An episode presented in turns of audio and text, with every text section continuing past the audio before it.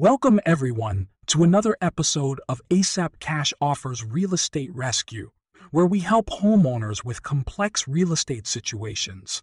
On today's show, I'm joined by Scott Berens, the owner of Balsamo Homes, then Brian Harris, who is looking to solve his real estate woes.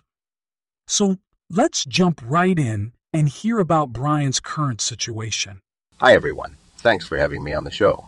I would like your help with my current real estate situation. I live in a big city and the real estate market is incredibly competitive.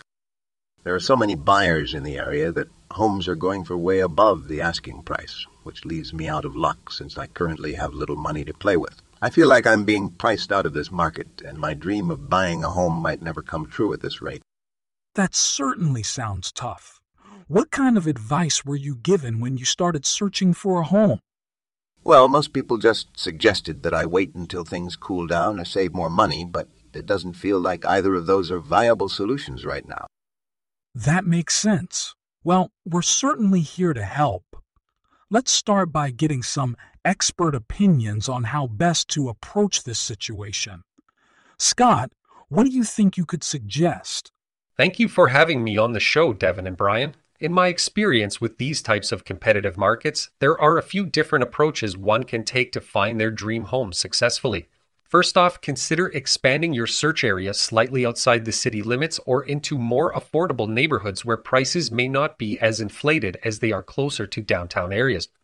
It is also worth researching potential pre foreclosure properties or homes needing some TLC where you could get a great deal on a property that still has potential for appreciation down the road if you're willing to put in some work up front. Those sound like great strategies. What do you think, Brian? Yeah, that all makes sense. Expanding my search outside the city limits would definitely open up more options for me that are relatively inexpensive compared to downtown areas.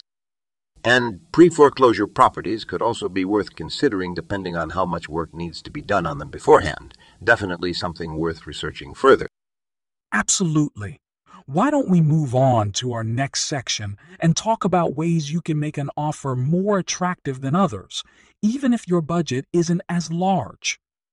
You could consider offering other incentives besides a higher offer price, such as waiving contingencies or agreeing to fast closing dates if possible. This would allow sellers needing more time or patience for a longer closing process to accept your offer over someone else's, even if they aren't offering more money upfront. Additionally, it never hurts to include a personal letter or story about why buying this particular property is essential for your family or future goals. People appreciate stories, and often it can make all the difference when sellers are deciding between multiple offers at once. Wow, those sound like constructive tips. Thank you so much, Scott. For anyone who might still need to figure out how best to approach purchasing their dream home, even during competitive times like these, please stay tuned for our next episode where we discuss particular strategies tailored specifically towards first time buyers looking for their first ever property purchase. Wow, that sounds impressive. Thanks so much for sharing that story with us today, Brian.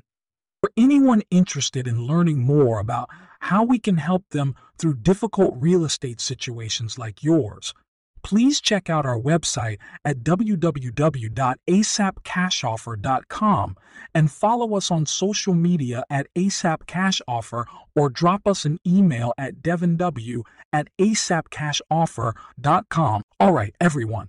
Thanks again for joining us on this episode of ASAP Cash Offers Real Estate Rescue Show, where we discuss challenging scenarios like yours and try our best to come up with possible solutions together. Until next time, may your home sell for your asking price